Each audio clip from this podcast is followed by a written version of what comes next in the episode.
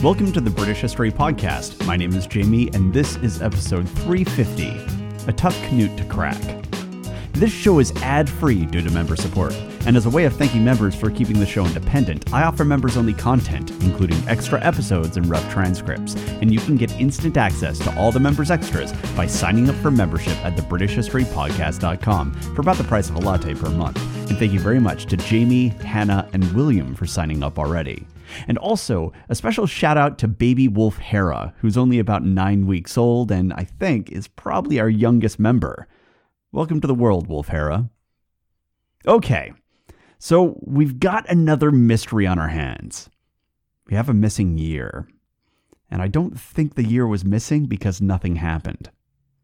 Now, as we know from previous episodes, things in 1031 were getting a bit ropey, especially in Norway. Canute's son and his ex wife, having just been handed the reins of the region, were making some particularly bad decisions. And making matters worse for Canute's fledgling empire, England was also starting to get pretty busy. In the previous year of 1030, King Canute and Sitric Silkbeard, the King of Dublin, had launched a raid on the Welsh. And this Sitric was almost certainly the same one who had been appearing as a witness in Canute's charters lately and his presence in the English court, combined with this joint raid, suggests that Canute was making efforts to expand his influence over Dublin, in addition to his power in England and Scandinavia. But that's not all that was happening. A monk by the name of Ralph Glaber, who was writing at about the same time as these events, tells us that England was locked in a protracted war with Scotland. And that's a drum that I've been hitting repeatedly throughout this series and you might have been wondering why they were fighting. Well, we're not told specifically, but it's quite likely that it was over what Canute was always fighting over. He wanted to be in charge, and he didn't like it when people said no. Ralph also tells us that Duke Richard II of Normandy had brokered a peace between Canute and Scotland.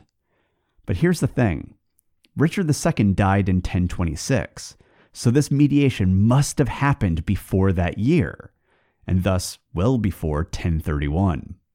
And making matters more complicated, we have records of conflict between England and Scotland that continue well after 1026. So it appears that this war with Scotland was durable, likely going hot and cold numerous times. So, given all of this, you'd imagine that when the scribes got to 1031, they'd have quite a lot to say. But if you look at version C of the Chronicle, you'll find nothing. The scribes just skip year 1031. But thankfully, there are other versions of the Chronicle, not to mention other documents. So we still have some idea of what was going on. But remember, empty years are often clues in and of themselves. Now, versions D and E of the Chronicle tell us that Canute returned to England, and as soon as he did, he went straight to Christ Church in Canterbury. And this was becoming a bit of a thing. You go to sea, you make it back, and then you go thank the old fellows over at Canterbury for talking to Big J and making sure that the boat didn't sink. Canute was a man who liked to keep the bases covered. And actually, even when Canute's ship did sink, as was the case when he journeyed back from Rome, he was still so grateful to Canterbury for just surviving that he organized that corpse stealing caper from one of Canterbury's rivals. So these monks were his boys. And in the case of this last trip, not only did he make it back, but the boat made it back too. So Canute couldn't thank the monks enough. And as such, he gave them the profitable harbor at Sandwich, including all the rights contained therein. And this functionally made Canterbury a local trading power. And just in case that wasn't enough, Canute also gave them some of the surrounding lands. And he measured those lands in the weirdest and least efficient way possible.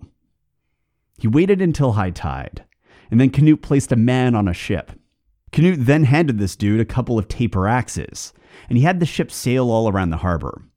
The man was instructed to throw the axes out onto the shore, and wherever the axes landed, well, that was as far as Canterbury's land rights went which, you know, is totally how you want to handle administration of a kingdom by throwing axes from a boat.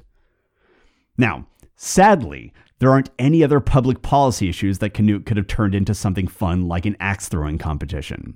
And we know that because there were no other records of anything like this.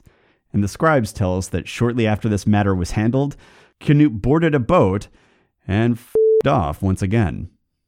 And that meant that England was once again left in the care of Godwin. And likely joining him at court and learning the ropes of rule was Godwin's young son, who would have been about 11 years old at this time. His name was Harold Godwinson. And meanwhile, on the boat, Canute was on the move. And versions D and E of the Chronicle tell us that he was headed to Rome. But there's a small issue with that. First, there are no contemporaneous accounts reflecting this visit. And second, it was a weird time to leave England. Things needed to be handled. And not only did he leave, but he was going to Rome? Why? What was the political or military goal of such a voyage? Even more perplexing to scholars is the fact that nothing seems to have come from this trip. There was no papal decree or similar result that you would expect out of a trip like this to Rome. Even more strange is the second part of this same entry in the Chronicle.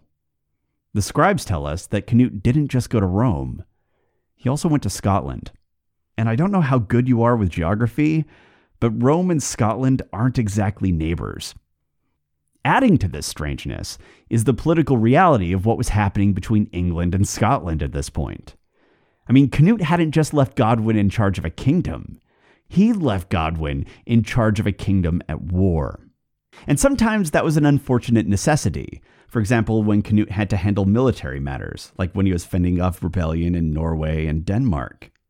But leaving your underling in charge of a war just so you could jet off to a vacay in the Mediterranean, well, that really seems out of character for Canute. And then there's the cherry on top. The scribes of version D and E tell us that when Canute went to Scotland, which they say happened sometime after his trip to Rome, apparently he accepted the submission of Kings Malcolm, Macbeth, and Imark. So, here's the question What the f actually happened in 1031? Well, first, there's the chance that the scribes just completely screwed up the dating. In fact, we are certain that they messed up at least part of the dating on that entry because they also claim that Duke Robert of Normandy, who was a certain William's dad, had left for Jerusalem on that year. But we know that he actually doesn't take that trip for another three years. This entry is clearly a mess. But what about this business about a trip to Rome? And what was really going on with Scotland?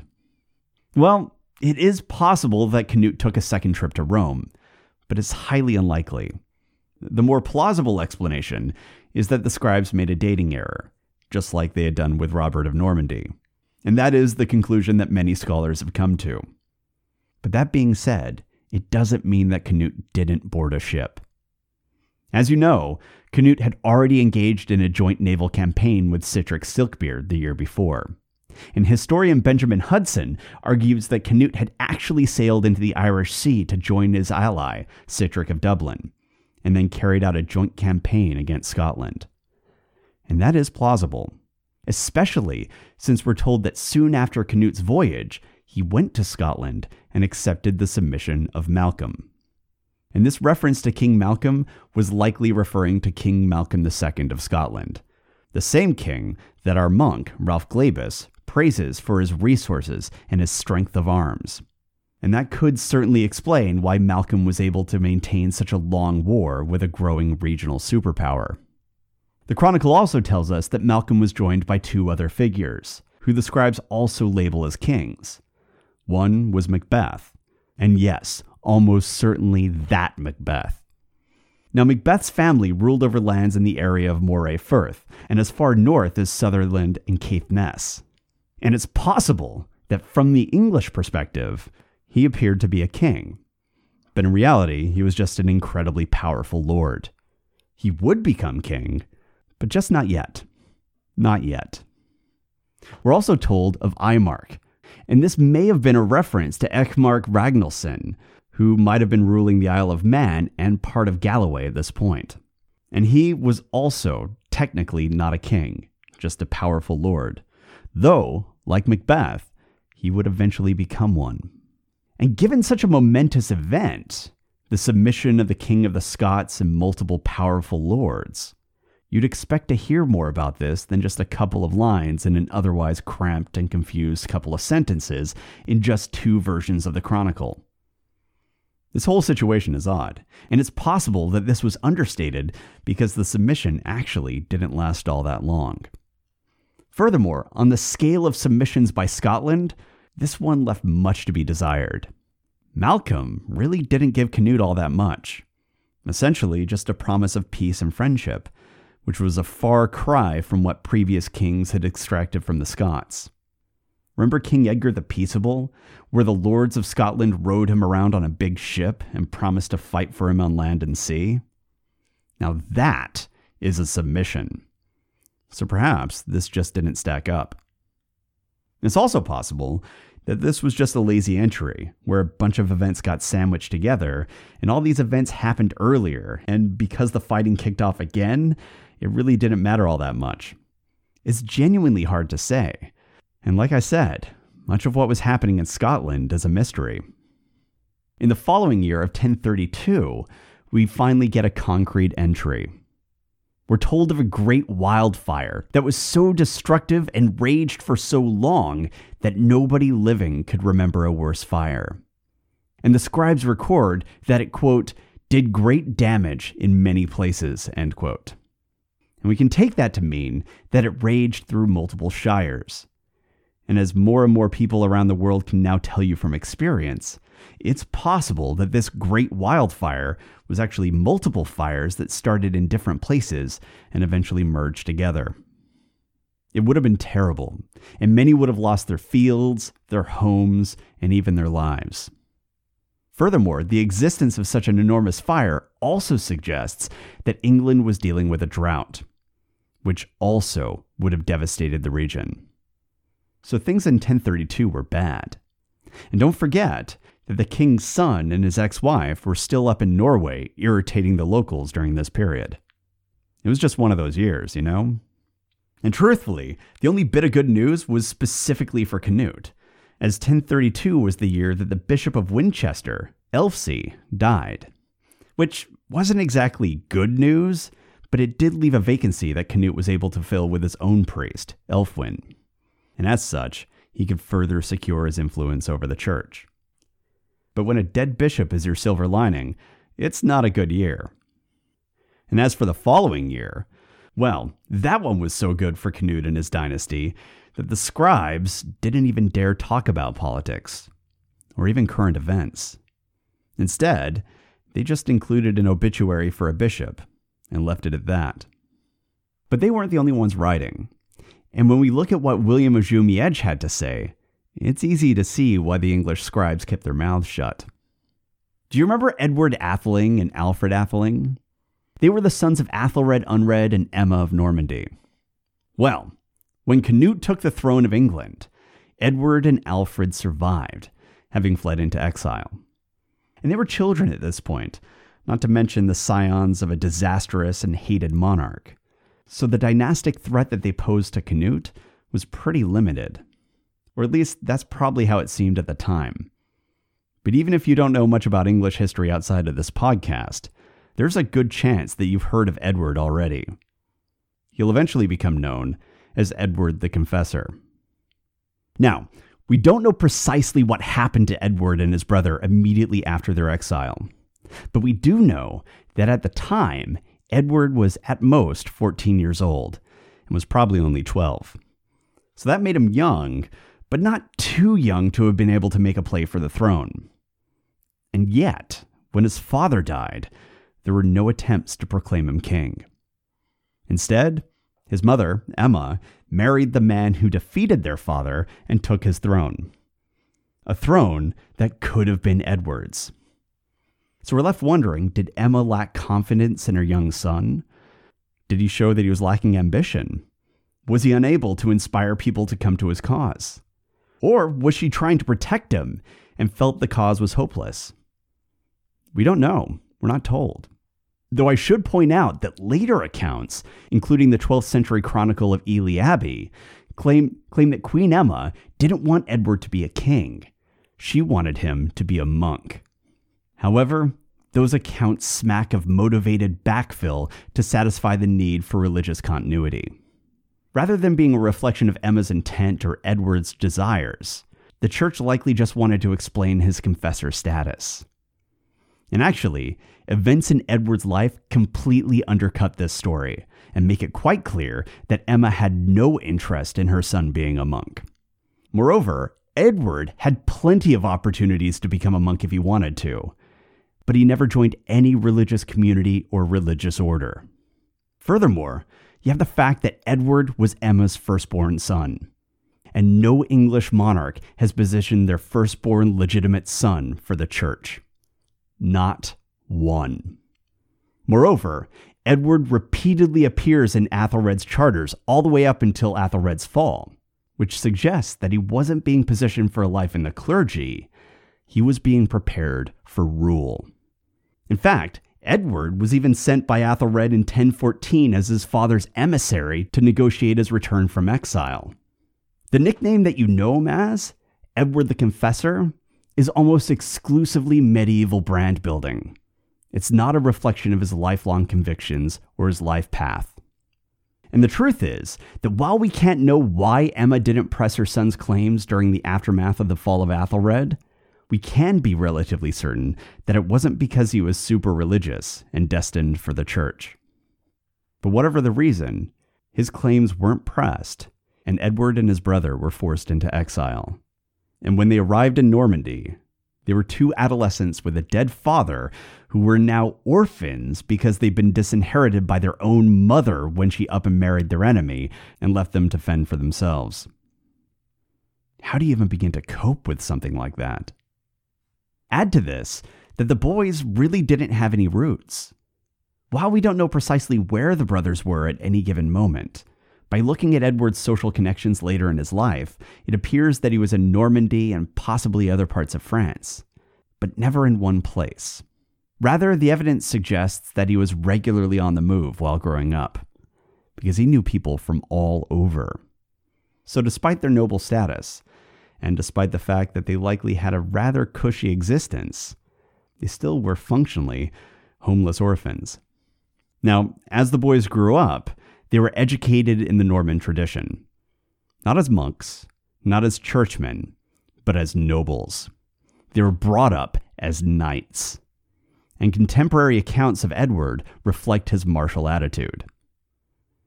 Now, why raise him for war? Well, it was likely linked to the same motivation that led to so many courts of powerful French nobles welcoming their presence these boys had a claim to a very powerful throne, and no one would profit from a kindly, bookish exiled noble. They needed a warrior who would take the throne and then reward their friends for their service. And actually, history shows that time spent in exile often teaches things like opportunism, flexibility, and caution. Furthermore, exiled people are often ill treated, or, at the very least, the objects of exploitation and these are experiences that lead to cynicism, suspicion, and hypervigilance, which might not make for the happiest of lives, nor the best of friends, but they can be very useful traits in 11th century cross channel politics. Edward was being molded into a conqueror. And by supporting him, these nobles were ensuring that if successful, he would be in their debt. And looking at later records, Edward did indeed acquire a lot of debts during this period. Though despite their precarious position, it appears that Edward and Alfred still held their most powerful card in reserve. Neither married while in exile, choosing instead to keep that possibility as a carrot. Now, that doesn't mean that they were celibate, of course. These were two young and privileged men. And the truth is, we don't know how many bastards they might have had during this time. But for the most part, that was how the boys lived their lives while Canute was going about building his empire. And that brings us back to William of Jumièges. You see, he tells us that Edward and Alfred weren't just getting close to random assorted French nobles while they were in exile. They were getting close in particular to the new Duke of Normandy, their cousin, Duke Robert. They were so close, in fact, that he started to invite them to his court. We start seeing their presence recorded in 1033, and who knows how long the men had been meeting prior to that. And it's easy to see why they might have been close. They were all pretty close to the same age. By this point, Duke Robert was about 33, Edward was about 30, and his younger brother, Alfred, was about 28. There's also the issue of proximity. These young men have been kicking around the regent's courts for a decade and a half, and anyone who's worked in an office knows how proximity can impact opinions of others, for better or for worse. And in this case, it seems to have been for the better, because by 1033, Duke Robert was firmly on Team Edward. He was such a fan, in fact, that he wrote to his uncle Canute and told him that he had an idea. Canute already had plenty of territory and plenty of crowns. Norway, Denmark, and parts of Sweden were answering to him, and it looks like Scotland, the Isle of Man, and Dublin were also on that list as well. So, did he really need England? Why not give it back to the English and put Edward, the rightful heir to the English crown, back on the throne? And that was pretty bold. But boldness alone wasn't going to convince King Canute, so the request was refused. But this was Duke Robert, the guy who had launched a rebellion against his own brother because he wasn't satisfied with the line of succession. The guy who brought war against an archbishop who also happened to be his uncle. The guy who kept fighting even after he got excommunicated. Canute might have been the second most powerful figure in Europe, and he might have been family. And he might have already shown all of Europe what happens when you challenge his supremacy. But Robert didn't give a f. Robert was the Duke of Normandy, and according to William of Jumièges, he was dead set on putting Edward on that throne. So he started to construct a fleet at Fécamp, and the sons of Athelred were there, helping out and preparing to lead. Edward and Alfred also were reacquainting themselves with the duties of rule, witnessing important documents while they waited. Robert had ships, he had an army, and now he had the rightful King of England and his heir ready to lead a glorious conquest. The Norman invasion was on. No, not that Norman invasion. If you have any questions, comments, or concerns, you can reach me at thebritishhistorypodcast at gmail.com. And if you'd like to become a member, you can do so over at our website, thebritishhistorypodcast.com. Thanks for listening.